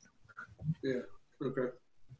Okay. Um, he tanks for a long time. Uh, during this time, I'm thinking he might have the seven after all and putting me on a full house.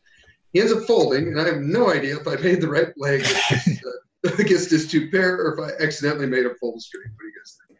Okay. Yeah, th- that was another red flag for me. That anytime you're not sure whether you wanted a call or a fold, um, you probably should not have bet. Like it, it, especially on the river. Like things are a little murkier on earlier streets. Like there's a lot of hands on earlier streets. I mean, actually, including when you three bet aces pre-flop, like you benefit from both calls and folds, right? If you three bet aces pre-flop and your opponent calls with 10-9 suited, great, you're ahead. If your opponent folds 10-9 suited, okay, well that's still a hand that had like a 20 to 25% chance of beating you. So you still gain something when that hand folds. On the river, that's not really true. You know, on the river, it's pretty much either you strictly want to call or you strictly want to fold. There's not a lot of scenarios where you're um, like a, a, an exception might be when you're like trying to bet someone off of a chop. Like you still have a preference for a fold, but you do like you don't lose money when they when they call. But there just aren't that many scenarios. Like in general, when you're betting the river, you either want to fold or you want to call, and you should know which one it is. And ideally, you even know what hand. Like, so if you are bluffing, you know what hand am I trying to bluff my opponent off of. If you're value betting, you know what hand am I hoping to get called by. If you're bluff catching, you know what hand am I hoping to de-bluffs with. And I do think we started from that point. Like Marcus said, I'm betting here because I expect to get called by a counterfeited two pair. I want to get called by a counterfeited two pair. So I think he was doing some of this work. But I think the fact that he later found himself wondering, like, well, maybe he'll also fold a better hand, that is, is a red flag to me that this bet didn't really make a lot of sense in the first place. Yeah. Okay. Cool. Well, thank you for the hand, Marcus. That was uh, interesting. Brought up some good discussion. I think we probably. Marcus, well, I do not listen to the podcast before you go to sleep because you'll be dreaming about Steve. Just that that's the only thing I want to add. it's not such a bad thing. you uh, you got one, uh, Mikey? Yeah, um, I got one from last night. Um, I'm playing two five mostly these days, which is a eight hundred dollar buy-in. But me and the villain here are two thousand effective. Uh, we had the straddle going, and I open. Uh, I have pocket sevens in the small blind, and it folds to me, and I raise to thirty dollars. Okay. Sorry. So what what was what was the action before it got to you, Mike? Uh, it folded to me. Okay, so you just you just opened for thirty from the small blind. Yes. Okay. Um, it, here's kind of the question about I don't know if metagames. The the guy in the big blind, who's the villain here, is um, the best player at the casino. Um, he, he goes to LA and plays 1025 a lot, but he lives five minutes from the casino, and sometimes he just comes in there. You know what I mean? A couple days a week. Um, so I, I try to avoid him for the most part. Plus, the table's weak. There's one other pro other than the villain here, and there's a few uh, guys with you know fifteen hundred dollars, you know, three hundred big blinds or plus who are uh, on my right. I think I already know the answer to this question, but I, I'm confused. Um, uh, against this player from the small blind, I'm probably only even opening like 15% at the most hands. Um, I'm just trying to avoid and not give him any money. But pocket sevens is obviously an open, and uh, he three bets to $100. It might just be a fold. Okay. Um, Uh, I should I, don't love opening to thirty. By the way, I think like I, I, I think probably that that's related to your trying to avoid him is just sort of wanting to like make a make a big raise and um, just like charge him a really high price to pay against you to play against you in the first place. Is that Uh, yeah, pretty much. I, I don't know. In the straddle, my normal open is to 40. Oh, okay. I, I- I missed that it was straddled. That's I, I was thinking it was just two five and you up into thirty. No, yeah, it Ah, was okay. straddle, and uh, yeah, usually if I'm if I'm in the, like the button, I open to 40. Okay. Um, but here in the small blind, it's smaller. I guess when we're deep, I can better defend against a three bet. I guess was my thinking. Um, although I should probably have the same raise size in uh, in every spot. I would think. Um, I don't know if that's important. I mean, I think you shouldn't vary based on your hand. Varying based on your position is fine. Like that's public Okay. information. Everyone can see what position you're in, so you're not really giving away any information by by changing that. Um, in terms of whether or not you'd be better off, I, I'm not really sure, and I, I doubt it matters that much whether you're making it 30 or 40 here. I, I, I don't think it's worth uh, nitpicking over that. I, I was more. I was thinking you would just open from five to 30, and that seemed a little excessive to me. I think I think 30 or 40 would both be reasonable here. Okay. Um, what was I going to say? It's funny that uh, even opening only 15%, he's still probably three betting 20% plus of the time here, by the way. I should point that out. That, that was part of my thinking. It's funny, I've talked about a lot of hands when Carlos is here, and this is the only player, the villain here, that he's got any respect for because he's there just to smash everyone else in the mouth. the rest of us pros are just kind of avoiding each other and trying to take the dead money to some extent. Wait, why do you think he's three betting so much? If you're like, do you think he doesn't realize how tight you're opening? Um, I think he knows my mentality here. i we're friends, first of all. He knows probably that I, I am kind of short rolled for this game. I, I mean, I've probably given a lot of life information that is bad. this is one of those friends like these situations. yeah, you know, everybody's always getting hustled. Um, he, I mean, I'm smart. I've gotten better at poker, at least. Right, he, he knows that I know that playing out of position against him is like the one thing I should avoid. Um, Have we had this uh, villain on the podcast, Mike? no, Okay, all right. We discussed, we discussed many of hands. Discussed many hands with him. Th- th- This is the guy, Steve, I took my wad of, of, of money and threw it at him. So, but we've become, Okay. Got a talking in code here, depending on our listenership. um, I, I do call. I, I kind of like the fold. Um, I mean, I think- if you really believe that he's three betting twenty percent, you probably just want to four bet him every single time. okay. But he, he, he defends his range. He flats every time too when we're that deep. Okay, but I mean, fifteen percent is better than twenty percent. So if he's never folding, like you're pushing a, an advantage in that case. Like, it, it- I mean, I guess I'm, I'm, what I'm really doing is, is questioning the assumption that he's actually three betting that much. But if, if you really believe that he's three betting twenty percent, then you want to have a very aggressive four betting strategy. Um, so yeah, twenty percent is high. He's definitely got a decent amount of three bet bluffs. I guess would be. I'll just say that. Yeah, even so, the, so the problem with sevens is it's just they're not doing that well. Like a lot of his three bets are going to be hands that have good equity against sevens, um, and then like overall, I don't think you really have much of a, a an equity advantage against his three betting range, and your equity realization is going to be very poor, right? Because you're out of position and because his range is like varied enough that it's not like you're just going to be able to set mine and count on winning some huge pot if you flop a set. Um, like your hand is going to be very difficult to play when you don't flop a set. There's basically no good boards for you. Right. And then even when you do flop a set, it's not like you can really count on winning some massive pot when even when that happens. I, So I think it's too was hard. definitely probably called here with with queen ten suited, right? Yeah, likes- I'd be a lot more inclined to, to play that hand than to play pocket sevens. I mean, it's it's clo- like I I wouldn't, I probably wouldn't even fold eights. So I, I mean, I do think sevens is close. I just think, especially if you are, um, you think this player is like particularly good or something. I think just erring on the side of getting out of the way when it's close is fine, and probably better for your sanity. right. Um, but I do call, and the flop is 10 6 6 rainbow.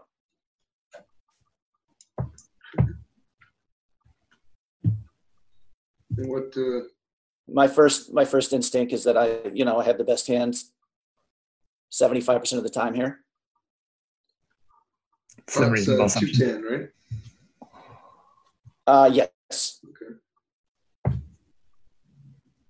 Would you lead out here for like half pot, uh, Andrew? Or I, I don't think there's any case for leading. Um, I mean, th- th- this is an instance where your opponent. Remember, we were talking about on the previous hand that uh, the player with the more nutty range, uh, the, the one better equipped to better polarized range, is the one who should be driving the action. yeah, Like that's your opponent here.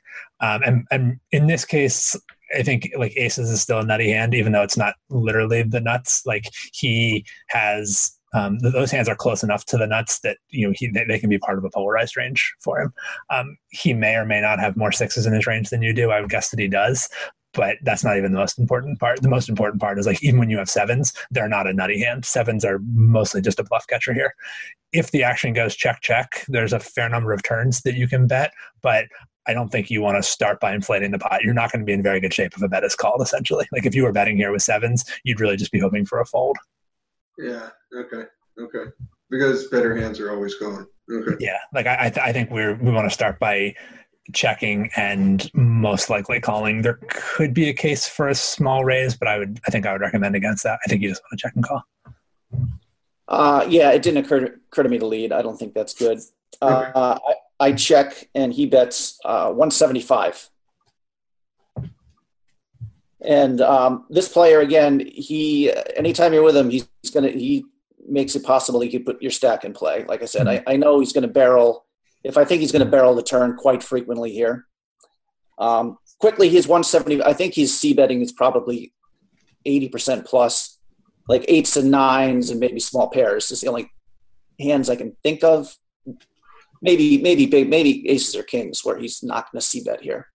Um, anyways, that's my that's how I ranged him, and I do. So you, you- you're saying you, you think he's c betting basically everything?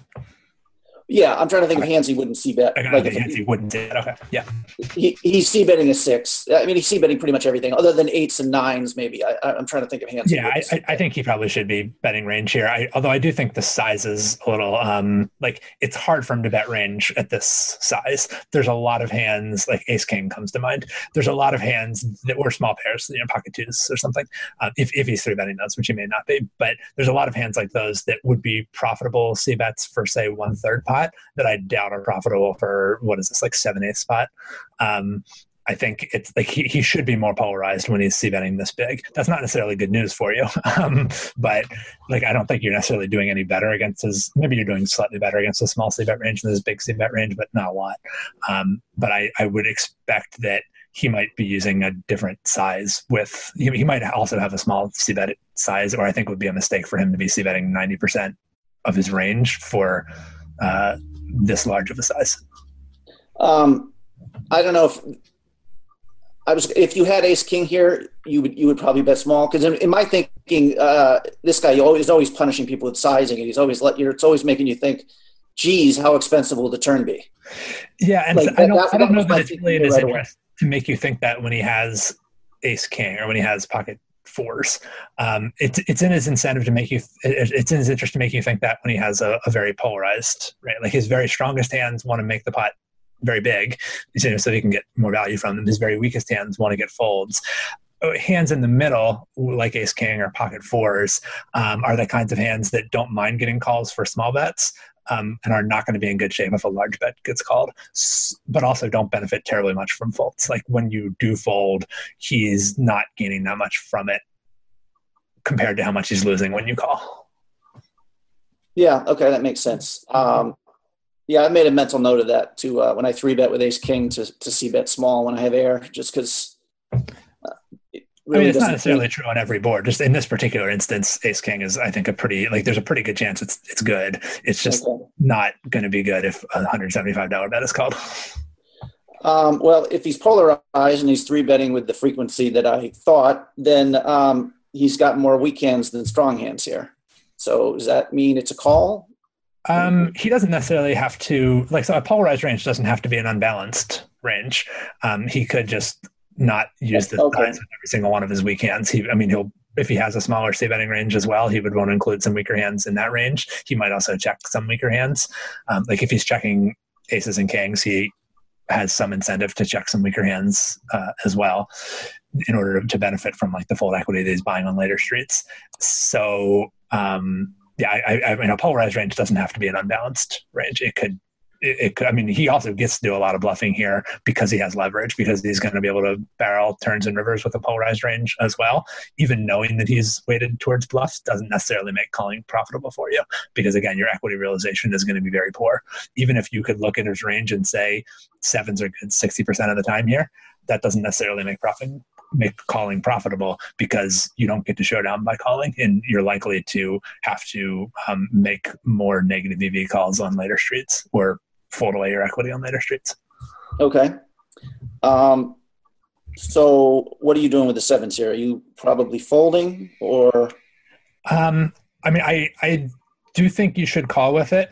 Uh, I just think it's very low EV. And if you think, which it, it sounds so, I mean, I think if you think he's very good, you should be reluctant to make exploitive assumptions about him. But if your feel is that he's just um, essentially that he's not going to have a, a c bet once and give up range, like you think he's just, if he has nothing, he's definitely going to take it to the river, then you it doesn't make sense for you to have a call once and fold range. Like the, the reason to have a call once and fold range is to profit from his bet once and give up range. So if you don't think he has a, a bet once and give up range, then there's no reason for you to have a call once and fold later range, especially with a hand that has no chance of improving or very little chance of improving. Um, so I guess if you feel confident saying he's going to go to the river if he has nothing, then you need to make up your mind now whether or not you're going to the river. If you think that he's going to you're not comfortable making an assumption about how he's going to play, then it makes sense to have some hands, probably including this one, that are going to call now and likely fold later streets. Okay. Um, would you ever check raise here, or is that that's the that's the worst of the three options? Uh, yeah, I, I, it's possible that as a, like a very low frequency thing, you should do it just in case the turn is a seven, so that you're not capped on that turn after check raising. But we're probably not deep enough for that to be a consideration against such a large c bet. I think you probably just don't check raise ever, hardly ever. And when you do check raise, it's extremely polarized, like just trips plus and bluffs, and probably like pocket sevens is uh, it would be sort of a, a combination protection slash value check raise, and I don't think you're going to be doing much of that against a large c bet. Okay. Um, I, I, my thinking was pretty much what what you just said. That this is already like a decision for a three street decision whether I call here or not. Uh, I just thought sevens were too good to fold, so I did call. Uh, the turn is a jack of jack of spades. Okay, does that put two spades up on the board? Or? Probably. Um, I I don't know. Okay. Well, uh, uh, quickly, Andrew, what is your your check? Would you rather check call Jack Queen suited with a backdoor flush on that flop than sevens? Um, I don't think it's an either or decision. I think you probably need both because sometimes the turn is a queen or a jack and sometimes it isn't. So you want to have some hands like you want to avoid being in a scenario where he can look at a particular turn card and say, well, that card's obviously bad for Mike. Gotcha. So, you know, you want to have some hands that are going to fold when the turn is a queen and some hands that aren't going to fold when the turn is a queen. And some hands are going to fold when the turn is a spade and some that aren't going to fold when the turn is a spade. Uh, that's the, like the you know, board coverage concept that we talked about earlier. Um, probably from his perspective, he can definitely, um, for the most part, cap my range because I'm don't have that many sixes. Um, I could have tens, but um, Could you? Would you? Wouldn't you four bet tens? uh, well, that's true. I, I, I might I might do that, but um, like I said, I'm just trying not to play big pots against him, which he's he's aware of still. um, I check on the turn, and he bets 450. Uh, you made your decision on the flop, right? Yeah, I was going to say, I guess we just pissed away uh, 175. We don't call here, right? Well, Um, I mean, if, if you think the flop was a bad call, you shouldn't compound it by calling the turn. But if what you said on the flop was, I just I expected that he's going to barrel off too much, then essentially you exploit that by doing, you know, too much calling, too much bluff catching. I don't know if this is a let's just let's just say this is someone you had a lot of hands with online, and you let's just say my stats are somewhat right, where he's three betting twenty percent, c betting twenty percent, and a seventy percent, and then firing another barrel seventy percent of the time. Um, Yeah, I mean, then you're back to being probably like indifferent to calling the flop, um, and also indifferent to calling the turn. I mean, it's not a very sexy answer, but right. um, yeah, it's just like if if he's like you have a bluff catcher and a bluff catcher against a polarized range is indifferent between calling and folding. Um, I do think he's giving up on a fair amount of rivers, but um, yeah, I, I just decided to fold here. Um, like I said, there's a lot of weaker players at the table, and uh, it always feels dirty giving this guy my money. He's he's up 40k on me probably the last five years. I don't know, but uh, yeah, I, I actually like folding pre. I, I, I think that solves a lot of problems. Folding or four betting pre. Yeah, I mean, th- this is the main thing I wanted to caution against when, like, when you said on the flop, like this was just too strong of a hand to fold. I think it's worth looking forwards a little bit and saying what's what do I think is going to happen on later streets. Um, you know, first off, there's a question of do I want to make an exploitive assumption that you know, if you think this guy's going to um, barrel off too much, then the right play is just call and close your eyes, call down to the river, except on the very worst runouts. If you think he's not going to barrel enough, then the correct play would be you know call the flop and fold most turns. And if you aren't comfortable making an exploitive assumption, then you're going to be indifferent already on the flop. It's not really a matter of you know this hand is is too strong because we're not. It's not a one street decision. It's a um, like the, the absolute strength of the hand doesn't matter very much. I guess it's uh, you're you're you're already facing a polarized range on the flop. So the fact that you have sevens is kind of irrelevant, um, other than sort of like board coverage reasons. Okay. That makes sense. Um, can I do one more hand, Andrew? Is that okay? Uh, yeah. Uh, I got to go in a few minutes too, so I'll try to fly through this one. This is two five two, and I'll, I'm going to be eleven hundred effective with the villain. Two five Uh, also or two five with a two dollar button straddle. Um, no, this is two five with no straddle. Okay, One That's out. what you said you said two five two. So I was, Oh, also, yeah, sorry. that was a, a lame joke on my part. Sorry. Uh, okay, we, we don't do button straddles at my my casino, so I, I didn't didn't get that. The two dollar button straddle that would be new to me. okay. Uh, middle position limps, and the button and the small blind both call. And I have king queen of hearts in the uh, big blind. Bombs away. You're Going to squeeze with that one, I think, right? Yeah, I think I mean, unless you have some reason to think that the original limper is like extremely strong, I think you just want to make a like. So, what are what are our stacks?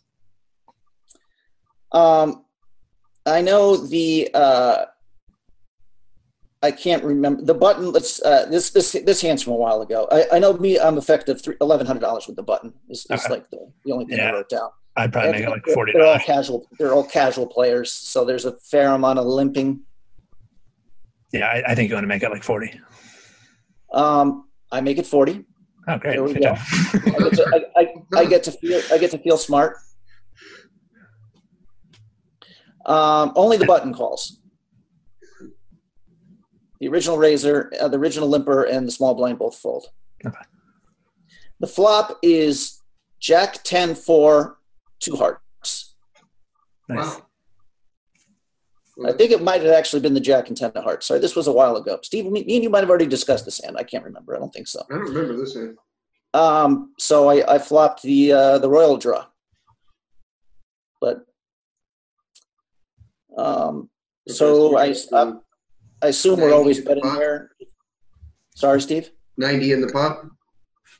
Yes. Um, yeah, I, I wouldn't start with the assumption that you're always betting. I think let's let's start instead looking at your range. Um, do you anticipate c betting this board 100? percent Do you think there are going to be hands that you're going to check fold after making this big raise pre-flop, or check call for that matter? Um, I think I'm I'm c betting quite a bit here. Other like other than like top set. Um, I don't know. Maybe some maybe some gutter balls or something. I don't know. Maybe ace queen.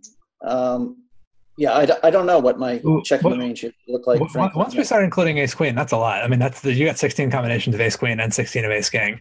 So even if you're not you know check folding the heart or you know checking the hearts, um, which you know arguably it's possible. Like I wouldn't take it as trivial that that you should bet those, but um, I mean, if if you're checking when you have ace king ace queen without hearts that's 30 combinations right there so i do think it makes sense to think about um, your opponent is going to have some incentive to bet after you check. He's going to have hands that want to protect against ace king ace queen. He's going to have hands that want to bluff against ace king ace queen, and um, you're going to want to have probably some kind of check raising range.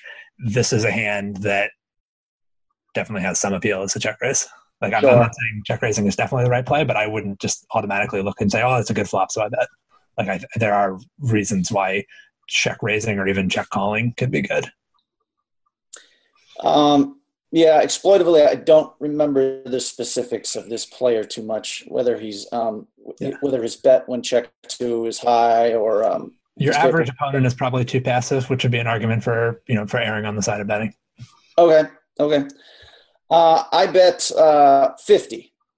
Is that the right size? Or are you trying to pump this pot up right away in case you know we hit our hand? We can somehow get it all in by the river, maybe. Uh, this is fifty into ninety. hmm Yeah, I think you probably want to go a little bigger than that. I don't think you have a lot of really depolarized bets here. Um, I think you're mostly you mostly you have either a pretty strong interest in a call or a pretty strong interest in a fold when you're betting, and that's an argument for betting a larger size. I guess the, the closest thing you would have to like a depolarized betting hand here might be like ace ten. Um, but I think in general, you either have a pretty strong hand like top pair plus, or a hand that's a draw of some sort where you're pretty happy to get folds.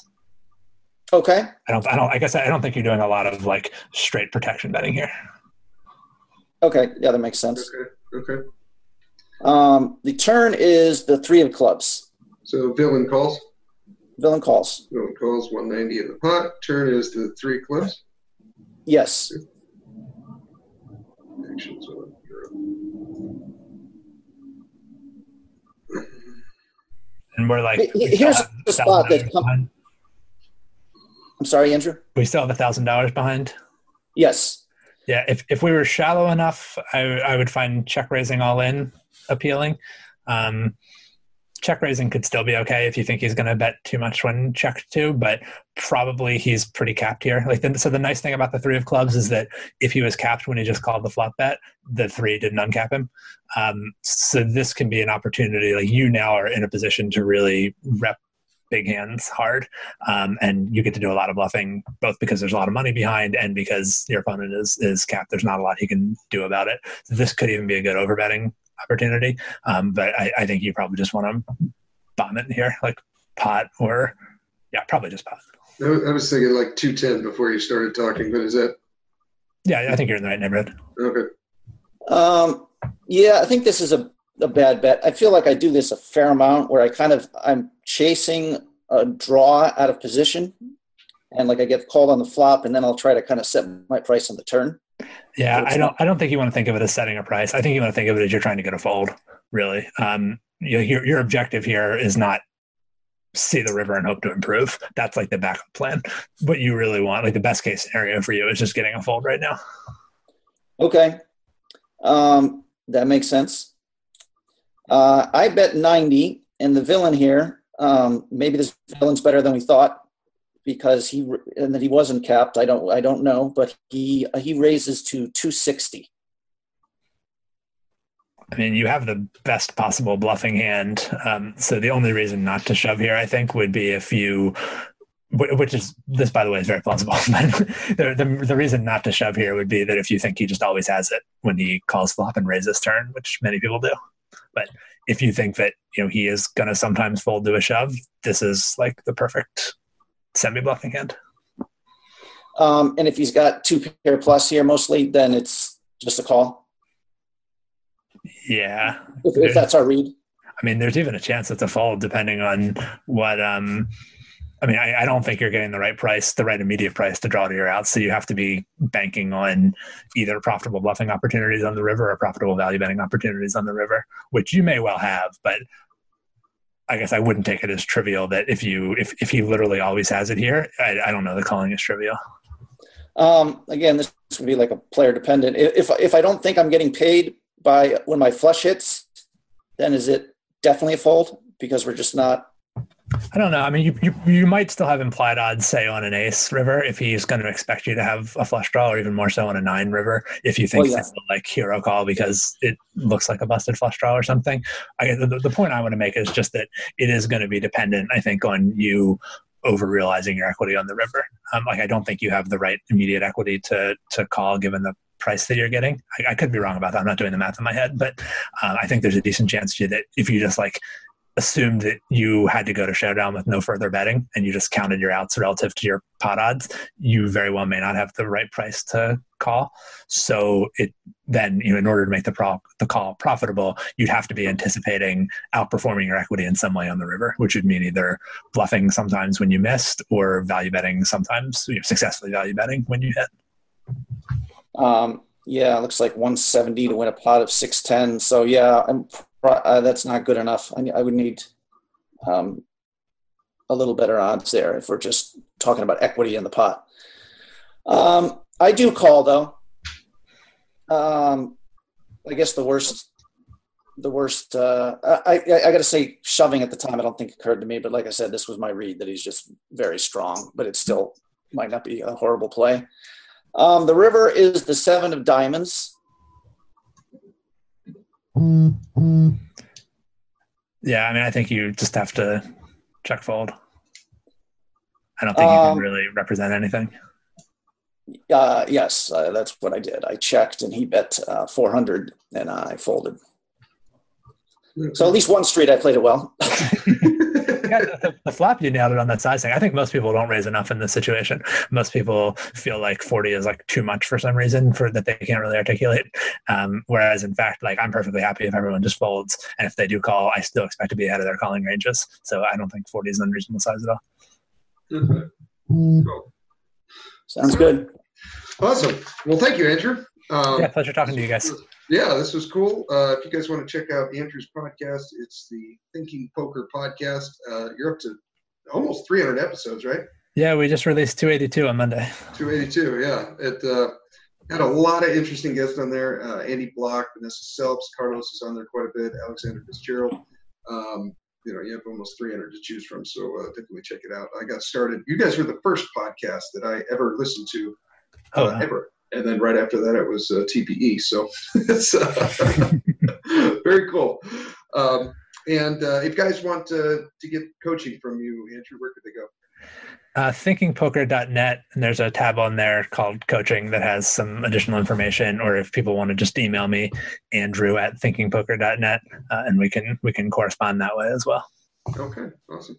Right on. Well, thanks again for coming on the show. Thank you, Mikey. And thank you for tuning in. Here is your weekly motivational speech. If you work your ass off, you're totally focused, you're trying to serve something larger than yourself, and you really are executing what works, you need a little grace. You might want to call it luck if you prefer, um, God, the universe, but it's there. And we can all achieve. But I think the more important skill, if you ask me, is to have an extraordinary life is the art of fulfillment. And it's an art. It's not a science. Because there's a science to making money. I don't care who you are. If you do certain things, you're going to have too much financial stress. You do other things, you're going to have an abundance. There's a science. There's a science to your body. Everyone here is biochemically different, different genome, but there's certain fundamental patterns that if you and I follow them, you're going to have tons of energy, you're going to feel good. If you break them, you're going to pay the price and have low energy or disease. But fulfillment is an art. What's going to fulfill you is different than the other person next to you. You're not going to learn that from anybody else. And you got to find it because success without fulfillment is the ultimate failure.